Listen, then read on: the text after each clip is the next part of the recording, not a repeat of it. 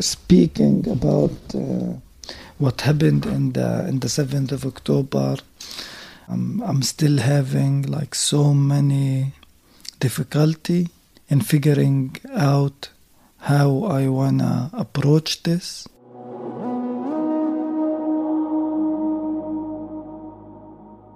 Über den Terrorangriff der Hamas vom 7. Oktober zu sprechen, das fällt Baha schwer. Because it, uh, uh, at one hand I do very much wanna wanna honor my uh, Palestinian uh, background and the 26 years that I spent in Gaza. At the same time, I want to be in line with how humane I conceive myself to be and the fact that all lives matter to me and I just don't want any civilian anywhere to be harmed one way or another.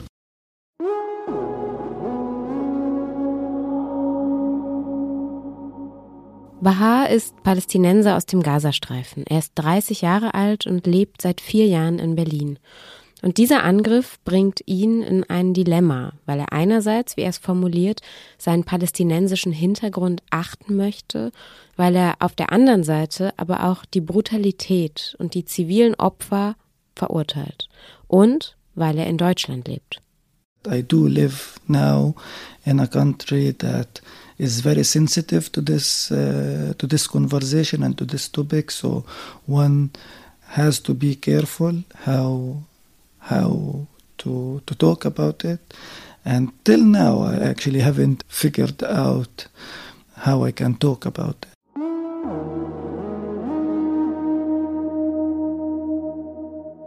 Bis jetzt, sagt Baha, weiß er noch nicht genau, wie er darüber sprechen soll, was er sagen darf und was nicht.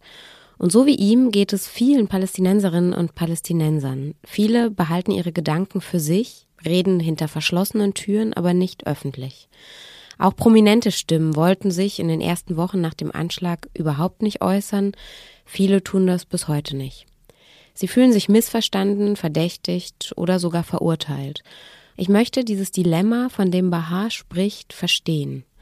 Und er möchte versuchen, mir seine Perspektive zu erklären.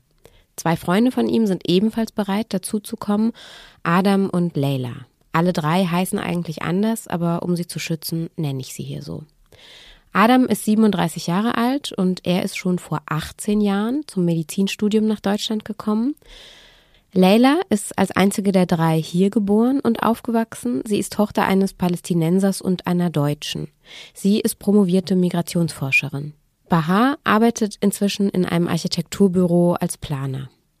Und für diese Sonderfolge von Was jetzt lässt Leila uns in ihr Wohnzimmer. Wir sitzen in einem gemütlichen Raum mit Pflanzen, schönen Holzmöbeln und einer großen Palästina-Landkarte an der Wand. Mein Name ist Simone Gaul und ich freue mich, wenn Sie Lust haben zuzuhören, was die drei zu erzählen haben. Wir führen das Gespräch auf Deutsch. Baha, der erst seit vier Jahren hier ist, versteht Deutsch auch schon sehr gut. Er fühlt sich aber beim Sprechen im Englischen wohler, deshalb antwortet er meistens auf Englisch.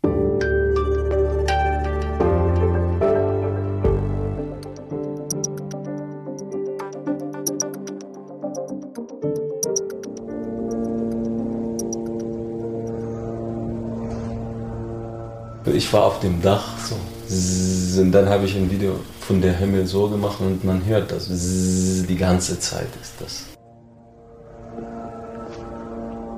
Adam zeigt mir ein Video, das er aufgenommen hat, als er Anfang des Jahres einige Wochen im Gazastreifen war. Er hat seine Familie besucht. Das war 8. März dieses Jahr. Auf diesem Video ist Himmel zu sehen, blauer Himmel mit so ein paar Wolken und ein paar Kanten von Häuserdächern und die ganze Zeit hört man das Brummen einer Drohne. Er zeigt noch ein paar andere Videos, seine Familie, Kinder auf dem Rummelplatz, die spielen, seine Tante, seine Mutter. Hier, das ist auf dem Dach von unserem Haus. Das ist der Strand von Gaza, das ist meine ältere Schwester, mein jüngerer Bruder, das ist meine Mutter, mein Bruder und seine Tochter. Die Bilder und Videos zeigen fröhliche Leute am Strand, in Gaza-Stadt, in Cafés. Sie zeigen ein lebendiges Gaza mit lebendigen, fröhlichen Menschen. Diese Bilder heute zu sehen, tut weh, weil die meisten der fotografierten Orte liegen jetzt komplett in Trümmern. Adams Eltern und die meisten seiner Geschwister, seine Onkel, Tanten, Nichten und Neffen sind noch dort im Gazastreifen. Viele leben jetzt in Zelten irgendwo im Süden und er versucht eigentlich täglich mit ihnen in Kontakt zu sein, so gut wie es eben geht. Während wir reden, kommen dann noch viele andere Freunde in Leylas Wohnung vorbei. Nebenan füllt sich die große Küche immer mehr. Was ich erst nach einiger Zeit begreife, die Freunde, die die ganze Zeit zu Besuch kommen, wollen Leila heute beistehen. Sie wollen sie nicht allein lassen. Was macht ihr jetzt? Ihr habt voll viel Besuch, gell? Ja, Trauerfeier. Was? Trauerfeier. Am Morgen hat Leila erfahren, dass ihr Onkel und ihre Tante getötet worden sind. Sie hatte eine sehr enge Beziehung zu diesen beiden und verbindet eigentlich all ihre Gaza-Besuche mit diesem Onkel und dieser Tante, erzählt sie. Unser Treffen wollte sie dann aber trotzdem nicht verschieben. Ich weiß nicht, vielleicht das ist auch irgendwie wichtig, dass man gerade dann redet, weißt du? Mhm. Es ist halt auch so eine Situation, wo man eigentlich die, äh, die ganze Zeit schon mitgerechnet hat. Ähm, weiß nicht, mein Vater hat schon mehrfach gedacht, er hat seinen Bruder, den anderen Bruder eigentlich ähm, im Fernsehen gesehen. So, er hat immer, weil du zeitweise halt auch nicht oh Mann, durchkommst. Ja. Boah. Und er hat wirklich so oft gesagt, boah, ich glaube, ich habe ja. den Onkel das gesehen. Und es war sicher schlimm. sein Haus. Und ja. ich so, bist du sicher? Der so, ich weiß es nicht. Aber er hat es irgendwie im Gefühl, er hatte die ganze Zeit im Gefühl, dass ein Geschwisterteil stirbt. Ja. Und es ist auch, weiß ich nicht, wenn man sieht und hört und liest und ja, sieht, was passiert, dann ist es unvermeidbar, dass man weiß, dass es so weit kommen kann.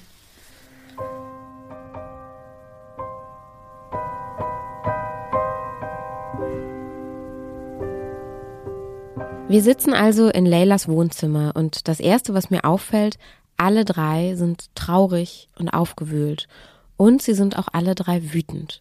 Sie sind wütend auf die israelische Regierung, aber sie sind auch wütend auf die deutsche Politik weil sie sich übergangen fühlen, weil Demonstrationen verboten wurden, weil Ausstellungen abgesagt worden sind oder Preise nicht verliehen wurden, weil sie das Gefühl haben, allein schon auf das Leid ihrer Familien in Gaza aufmerksam zu machen, könnte als antisemitisch gewertet werden. In Deutschland leben insgesamt schätzungsweise um die 200.000 Palästinenserinnen und Palästinenser und viele von ihnen teilen diese Gefühle von Leila, Adam und Bahar. Agro-Araber ist der, gerade genau. Trend. Agro-Araber, genau. Ist gerade Trend, ja. Und sorry, ich meine, natürlich, wer es nicht, also das ist auch so, wer kann denn nicht noch emotional sein? Also ich meine, natürlich sind wir emotional, weil natürlich erleben wir Verluste, natürlich, weiß ich nicht, äh, es geht um unsere, unsere Vergangenheit, unsere Zukunft oder unser, ja. Es geht um unsere Verwandten und unsere ja. Familie, die gerade nicht mehr zu Hause sind Niemand ist okay. Äh, unser Haus in Shijaiya wurde gebombt. Wir haben ein anderes Haus. Da wurde das Haus auch gebombt, wo ich mit meinen Neffen am Telefon war. Und es war immer krass, aber es ist schon, glaube ich, dieses Ausmaß empfinde ich so. Ja, es, es, war noch nie so. Also so, dass so viele Häuser bombardiert worden sind. Und ja, während du um tausend Leute trauerst, wird man gefragt die ganze Zeit, verurteilst du Hamas? Ist manchmal finde ich keine Wörter dafür. Bundespräsident Frank-Walter Steinmeier hatte alle palästinensisch und arabischstämmigen Menschen in Deutschland aufgefordert, sich klar von der Hamas zu distanzieren. Diese Aufforderung empfinden die drei aber irgendwie als Schikane und als Unterstellung auch. Bahar sagt, er sei gegen Hamas. Er hat Gaza ja auch deswegen verlassen. Aber er weigere sich trotzdem, ein Gespräch damit zu beginnen. I don't ally with Hamas in terms of their principles, their politics and a lot of their things. I left Gaza in 2019, but I, I refused from the 7th of October to uh, start a conversation by somebody asking me to condemn Hamas or not. I saw that that is a very insensitive way to, to, to initiate a conversation. To come to me now that I'm unable to reach my family since two days, or somebody who has lost some or many of their uh, family members and friends, and be like, yeah, okay, so in order to have a conversation and for us to, to take you uh, seriously, uh, you have to condemn Hamas first. Auch Leila ärgert sich total darüber. Sie hat das Gefühl, das Leid ihrer eigenen Familie spielt gar keine Rolle, weil alle nur wissen wollen, ob sie für oder gegen Hamas ist. Bei uns ist keiner Hamas und was passiert so. Jedes Haus wird bombardiert, ne? Ja. Und es ist halt so, ich meine, du denkst, du fühlst dich irgendwie sicherer, so, ne? Aber das ist äh, so die, wirklich, mein Onkel, meine Tante, das waren die, also, die aufrichtigsten und die hart arbeitsten und die, die wirklich auch so jegliche Kinder gepusht haben, irgendwie was aus sich zu machen. Und das finde ich halt so krass, weil mein Vater hat wirklich sein Leben lang sich den Arsch aufgerissen für dieses Land.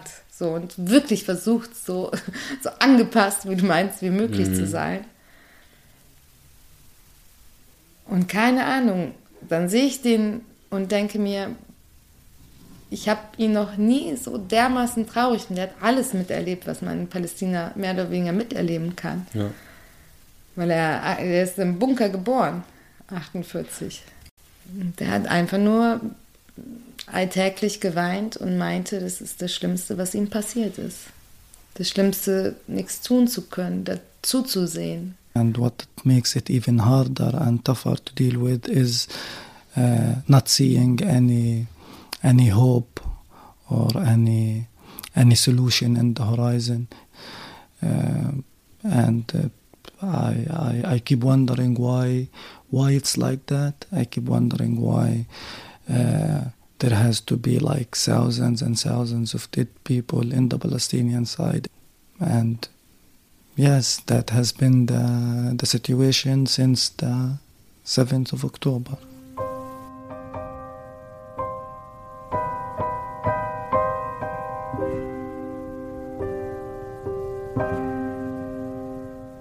Nachdem es auf einigen pro-palästinensischen Demonstrationen zu antisemitischen Äußerungen gekommen war, haben die Versammlungsbehörden in den ersten Wochen nach dem Anschlag in vielen deutschen Städten pro-palästinensische Demos und Mahnwachen komplett verboten. Den Berliner Schulen hat die Senatsverwaltung damals erlaubt, die Kufia, das Palästinensertuch, zu verbieten oder auch die palästinensische Flagge, also dass Schülerinnen und Schüler weder Palästinensertuch noch Flagge in den Schulen tragen dürfen oder zeigen. Expertinnen haben schon früh gesagt, solche Maßnahmen gehen eigentlich in die falsche Richtung. Dann werden die Leute nur noch wütender, fühlen sich nicht ernst genommen. Leila sagt, sie hat das alles nicht gewundert. Ich glaube, der 7. Oktober hat es vielleicht nochmal veranschaulicht, die Räume enger gemacht, aber ich glaube, die Räume waren generell sehr, sehr eng. Die Räume, die sie meint, das sind Freiräume, in denen palästinensische Identität in Deutschland stattfinden kann. Sie ist ja aufgewachsen und sie erzählt, dass sie ihr gesamtes Leben lang so eine Enge gespürt hat und immer eigentlich das Gefühl hatte, palästinensisch sein ist nicht so richtig erwünscht.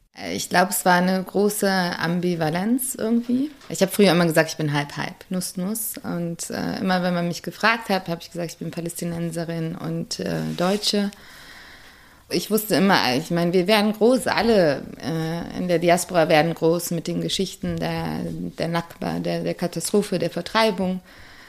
Nakba, das Wort ist arabisch und bedeutet Katastrophe. Im arabischsprachigen Raum bezeichnen die Menschen mit Nakba die Flucht und Vertreibung der meisten ansässigen PalästinenserInnen aus dem heutigen Staatsgebiet Israels. Damals, also das war zwischen 1947 und 1949, sind etwa 700.000 Palästinenserinnen und Palästinenser geflohen. In der Schule, erinnert sich Leila, habe sie nicht viel über das Schicksal ihrer Vorfahren gelernt. Auf dem Lehrplan stand eigentlich nichts zu Palästina. Ihr palästinensisch sein, das fand immer schon nur im Privaten statt. Ich erinnere mich an so in meiner Kindheit so oft an die Sommer, wo mein Vater, ich weiß nicht, hat Heimweh vielleicht gehabt, äh, er hat sich seinen Jalabia, das ein langes Gewand, angezogen, hat um Kalsum gehört oder Feiruz gehört und hat Fladenbrot gebacken den ganzen Tag und dann hatten wir für ein Jahr Fladenbrot. Und gleichzeitig war er auch immer so, so der komplett jemand, der versucht hat, überdeutsch zu sein. Der alles versucht hat, um irgendwie in der Gesellschaft auch Anerkennung zu bekommen. Er hat auch Medizin studiert hier und arbeitet immer noch als Arzt. Und, ähm, und das war so zum einen so diese Identität, die er nach innen gelebt hat, aber nach außen hin war es immer so, okay, sag nicht, dass du Palästinenserin bist. So. Und auch jetzt, als es passiert ist und meine Mutter unbedingt, weiß ich nicht, protestieren wollte. Und dann wollte sie so die Flagge, äh, Palästina-Flagge in ihr Fenster hängen. Mein Vater hat gesagt, so nein, äh, mach das nicht, wir kriegen Probleme. Und ja, so bin ich mit dieser Ambivalenz aufgewachsen. Einerseits, dass es sehr, sehr, dass es ein Teil von uns ist, aber gleichzeitig auch, dass es vielleicht nicht, ähm, ja, dass es trotzdem irgendwo verschwiegen wird. Wo kommt es her, so diese Angst, die eigene Identität auch zu zeigen oder zeigen zu dürfen?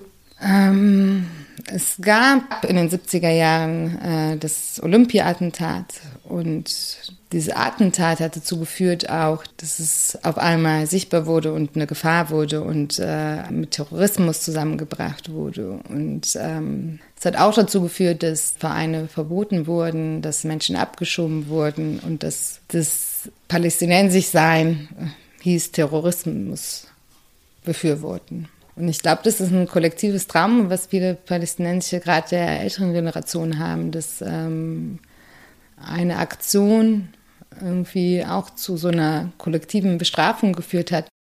Das Olympia-Attentat war ein Attentat der palästinensischen Terrorgruppe Schwarzer September. Am 5. September 1972 haben Attentäter während der Olympischen Spiele in München das israelische Mannschaftsquartier überfallen. Sie ermordeten zwei israelische Sportler und haben neun Menschen als Geiseln genommen. Sie wollten damit die Freilassung palästinensischer Gefangener aus israelischen Gefängnissen erpressen. Die israelische Regierung lehnte diese Forderung aber ab. Und der Versuch, die Geiseln zu befreien, misslang damals komplett. Alle neun wurden getötet. Die deutschen Behörden suchten anschließend Helfer und Mittäter innerhalb der palästinensischen Community. Viele Menschen wurden damals abgeschoben, weil sie als Gefahr gesehen wurden. Der Spiegel zitierte 1972 zum Beispiel den Münchner Kripo-Chef Gustav Stogel mit den Worten, dem Araber schlechthin, dem ist nicht zu trauen.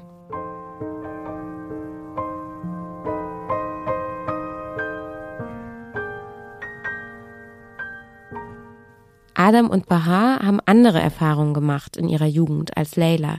Sie sind beide im Gazastreifen aufgewachsen, ein Ort, den sie beide noch heute als Heimat begreifen, der ihnen aber so wenig Möglichkeiten bot, dass sie irgendwann einfach nur noch weg wollten. Adam ist 1986 geboren, als zehntes von zwölf Kindern. Er ist in Gaza-Stadt aufgewachsen und erinnert sich noch sehr gut an diese Zeit. Ich habe gelebt in einer Gaza-Blockade es ist nicht normal für uns in Gaza uns zu bewegen. Also Bewegungsfreiheit kennen wir nicht. Das kennt mein Vater vielleicht ein bisschen, weil er sagt, er hat meine Mutter immer mit dem Auto nach Haifa mhm. zum Strand. Ja. Das war damals. Ist hingefahren mit dem. Mit da war noch nicht so krass mit der mit der Blockade an Gaza. Mit der Zeit hat sich so entwickelt, dass sie zu einer kompletten Blockade haben die gelebt und so, so kenne ich das, seitdem ich geboren bin. Anfang der 1990er Jahre hat die israelische Regierung angefangen, den Gazastreifen zu umzäunen. Sie wollte damals verhindern, dass Attentäter Anschläge aus dem Gazastreifen heraus auf israelische Zivilisten verüben. Nachdem 2007 dann die Hamas nach Kämpfen mit der Fatah die Macht im Gazastreifen übernommen hat, hat Israel diese Blockade intensiviert. Und ab diesem Zeitpunkt wurden auch sämtliche Einfuhren in den Gazastreifen rationiert. Israel ließ nur noch Grundnahrungsmittel und wirklich Dinge des täglichen Bedarfs ins Land. Dieser Bedarf wurde dann anhand von einem ausgerechneten Kalorienbedarf der Bevölkerung berechnet. Like for years and years, you keep people uh, trapped in one place, unable to leave. They don't have uh, uh, access to work. They don't have access to water. Like whatever you can think of a product that normal people need or consume, all of it is censored by by Israel. It feels like Israel is making a diet to the, the whole uh, Gaza Strip. How much calories can we can we let into that body? Uh, which is uh, which is pretty pretty weird. Yeah. They can just turn off the water, turn off the electricity, turn off the internet, turn off the telecommunications. Wie auf Diät gesetzt habe sich das Leben im Gazastreifen angefühlt, sagt Bahar. Das sei ihm aber auch erst als Jugendlicher dann so richtig klar geworden. Er bekam ein Stipendium und durfte dann einige Monate in den USA leben und einen Kurs in Journalismus belegen. Then I came back to Gaza, but it kind of was like a glimpse of what what the outer world looks like, and ever since, like what was offered uh, in Gaza and by Gaza was kind of not enough for me. Vor vier Jahren dann, mit 26, bekommt er ein Jobangebot aus Berlin und kommt ganz nach Deutschland. Hier möchte er sich seine Zukunft aufbauen, denkt er damals noch. Und erstmal sei er auch einfach nur glücklich gewesen. I was still thinking that yani, I've made it and this place is so beautiful and the people in here are so beautiful and everything is just so fancy, schmancy and yeah, life is gonna be great from now on. Aber mit der Zeit merkt er, so toll ist es dann doch irgendwie nicht in Deutschland. Er bekommt Rassismus zu spüren, merkt, dass er an vielen Stellen in dieser Gesellschaft nicht wirklich willkommen ist. But then like minor and minor interactions with the system, with the people, with the, with uh, like in various situations in here, all of them started to to point the fact that okay, we see what you have done but yeah that's that's not gonna be enough. It's never you're never gonna be enough. Uh, and uh, and all of it يعني the, the cherry on top of the cake was what what is happening now and uh, back home like i feel that everybody i know might die and it won't make much of a difference in here they will be just like uh, some digits added to that number that keeps growing and growing.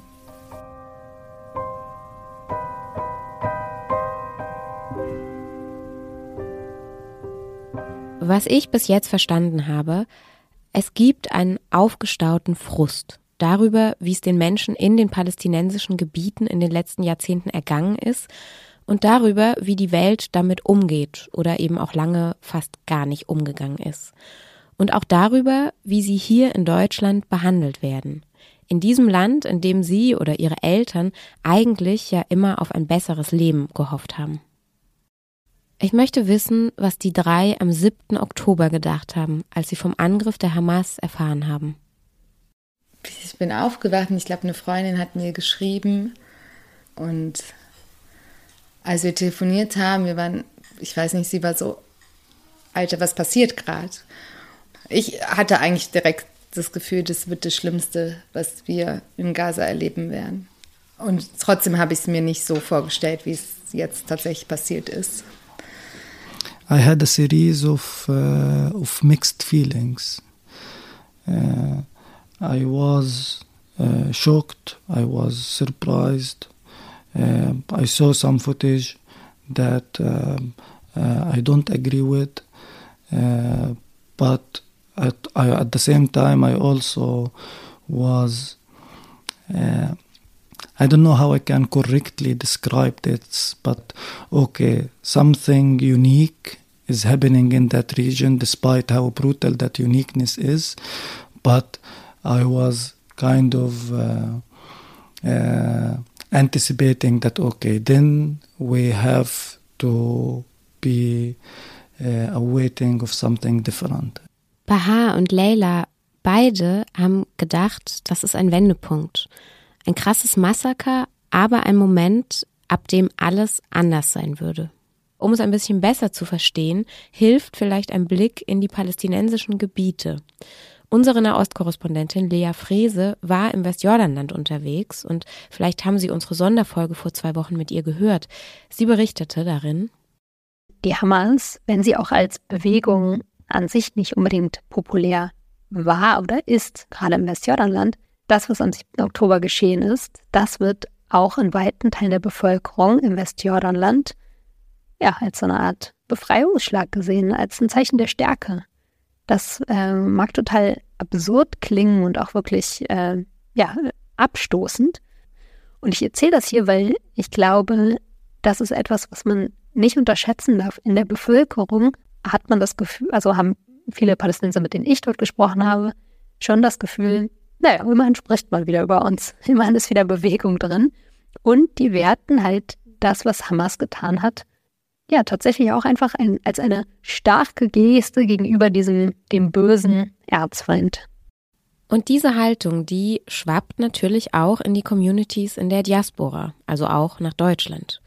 Leila zum Beispiel spricht nicht von einem Befreiungsschlag, aber sie hat zumindest Verständnis für diese Haltung. Natürlich sollte man, ich finde, das nicht feiern. Aber ich glaube, was viele palästinensische Menschen gedacht haben, sagen so diese oder für viele, mit denen ich gesprochen habe, war das erstmal ein Moment, dass man dachte, dieses Ausbrechen aus dem Zaun und man wusste ja auch gar nicht, was, was ist überhaupt passiert, so, was ist das Ausmaß der, der Situation. Ich glaube, das erste Moment war so krass, da ist diese Übermacht am Militär, das dein ganzes Leben über Generationen hinweg bestimmt und auf einmal ist da ein Loch im Zaun. Ich denke in diesem Moment auch wenn diese Perspektive für uns vielleicht schwer auszuhalten ist, ist es dennoch wichtig, darüber nachzudenken. Adam, Leila und Baha glauben jedenfalls, dass die palästinensische Seite zu wenig verstanden wird. Und sie glauben auch, dass Israel, indem es einen so gewaltvollen Krieg führt, der so viele zivile Opfer fordert, dass das Land die Hamas innerhalb der Bevölkerung damit sogar stärkt. For Israel, what they're doing is super counterproductive because if you're killing one Hamas member by by killing like 23 members of uh, of the, of the family of somebody, you have just created a bunch of Hamas members, people that just want to uh, to revenge now. Er argumentiert auch, dass diese harte Reaktion Israels total kurzsichtig sei. This is where uh, it becomes really crucial to talk about what will come after. Will it be a continuity of what was before, which led to the 7th of October and might lead to a similar uh, uh, situation? Or we uh, take a stop, we take a pause, and then we study what happened, not in the not in uh, in the sense of uh, pointing fingers and who's to blame, but in the sense of okay, there was a problem that led to this. Let's solve the problem so that this doesn't happen again. Und da sind wir bei der Frage, die sich gerade Menschen auf der ganzen Welt stellen. Wie soll es eigentlich weitergehen? Wie kann ein Frieden in der Region eintreten, mit dem beide Seiten einverstanden sind? Wie können sie zusammenleben? Das habe ich die drei auch gefragt. Ich kann mir gerade nicht vorstellen, wie Menschen auf beiden Seiten wahrscheinlich miteinander irgendwie leben möchten. Aber auch das hat es in der Geschichte gegeben. Auch das hat es gegeben, dass wir grausamste Verbrechen haben und wo es eine, weiß ich nicht, eine äh, keine Ahnung, ein, ein Arrangement gab, wo Menschen dann doch irgendwie miteinander leben. Ja, und genau so ein Arrangement, das versuchen ja Menschen seit Jahrzehnten zu finden. Aber ich würde hier jetzt nochmal auf eine andere Podcast-Folge verweisen, nämlich unsere Sonderfolge von letzter Woche zu den acht Mythen zum Nahostkonflikt. In dieser Folge sagt mein Kollege Frank Werner, der das Ressort Zeitgeschichte leitet, etwas, was uns fast schon Hoffnung geben kann. es gab schon in der Vergangenheit immer wieder unerwartete Wendungen und die wird es auch in Zukunft geben. 1978 zum Beispiel hätte niemand geglaubt, dass ähm, Sadat und Begin, die Präsidenten Ägyptens und Israels, Frieden schließen, doch sie haben es getan. Und bis 1993 hätte wohl auch niemand geglaubt, dass Rabin und Arafat, also der israelische Premier und ein Hardliner, ein Held des Sechstagekrieges und der PLO-Chef mit Terrorvergangenheit, dass die zueinander finden. Und trotzdem haben sie zueinander gefunden und es gab die Chance auf Frieden. Wenn man optimistisch denkt, dann kann gerade der aktuelle Krieg ein Wendepunkt sein, der am Ende vielleicht gerade das Fenster für den Frieden öffnet. Ein solcher Krieg kann ein kathartischer Moment sein, weil er in all seiner Grausamkeit vielleicht vor Augen führt, dass es so eben nicht weitergehen kann.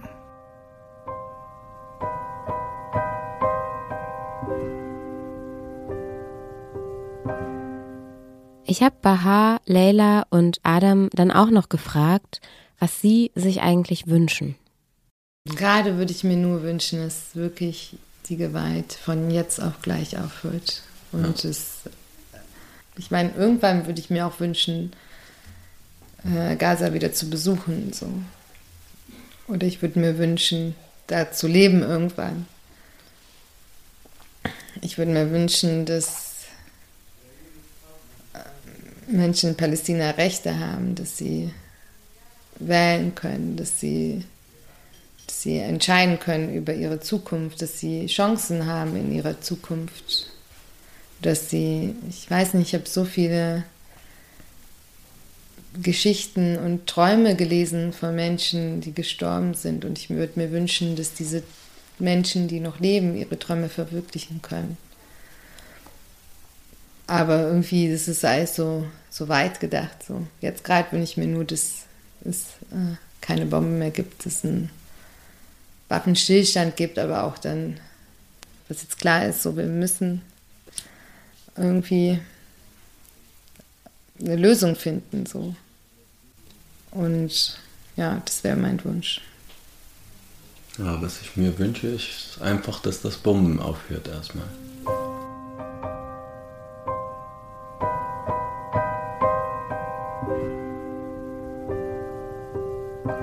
Inzwischen ist in der Küche nebenan das Abendessen fertig. Wir haben viele Stunden geredet und die Freunde warten, dass Leila und ihre zwei Freunde jetzt endlich rauskommen und mit ihnen Abendessen in der Küche. Leila bringt aber dann noch ein kleines Olivenbäumchen vorbei und stellt es ans Fenster. Und der Olivenbaum hat auch eine wichtige Bedeutung, weil ähm, der ist widerständig. Also der äh, und deswegen ist es halt auch ein Symbol für palästinensische Menschen, ähm, weil es auch die Verwurzelung zum Ort bringt. Genau, das hat unser, ein Freund von mir, ein lieber Freund von mir, zum Gedenken meines Onkels und meiner Tante geschenkt. Er hat den heute vorbei. Ja. Ich verlasse Adam, Baha und Leila und damit ist auch diese Podcast-Folge zu Ende. Was Baha am Anfang meint, als er sagte, es fällt ihm so schwer, seine Gedanken zu äußern und seine Gefühle zu ordnen, das kann ich ein bisschen besser nachvollziehen nach diesem Gespräch. Auch wenn vielleicht nicht alle Positionen leicht nachvollziehbar sind, denke ich, dass ehrliche Gespräche wichtig sind und dass sie helfen können zu verstehen. Mein Name ist Simon Gaul und das hier war unsere Was jetzt Sonderfolge. Schreiben können Sie uns wie immer an wasjetzt@zeit.de. Vielen Dank fürs Zuhören und bis bald.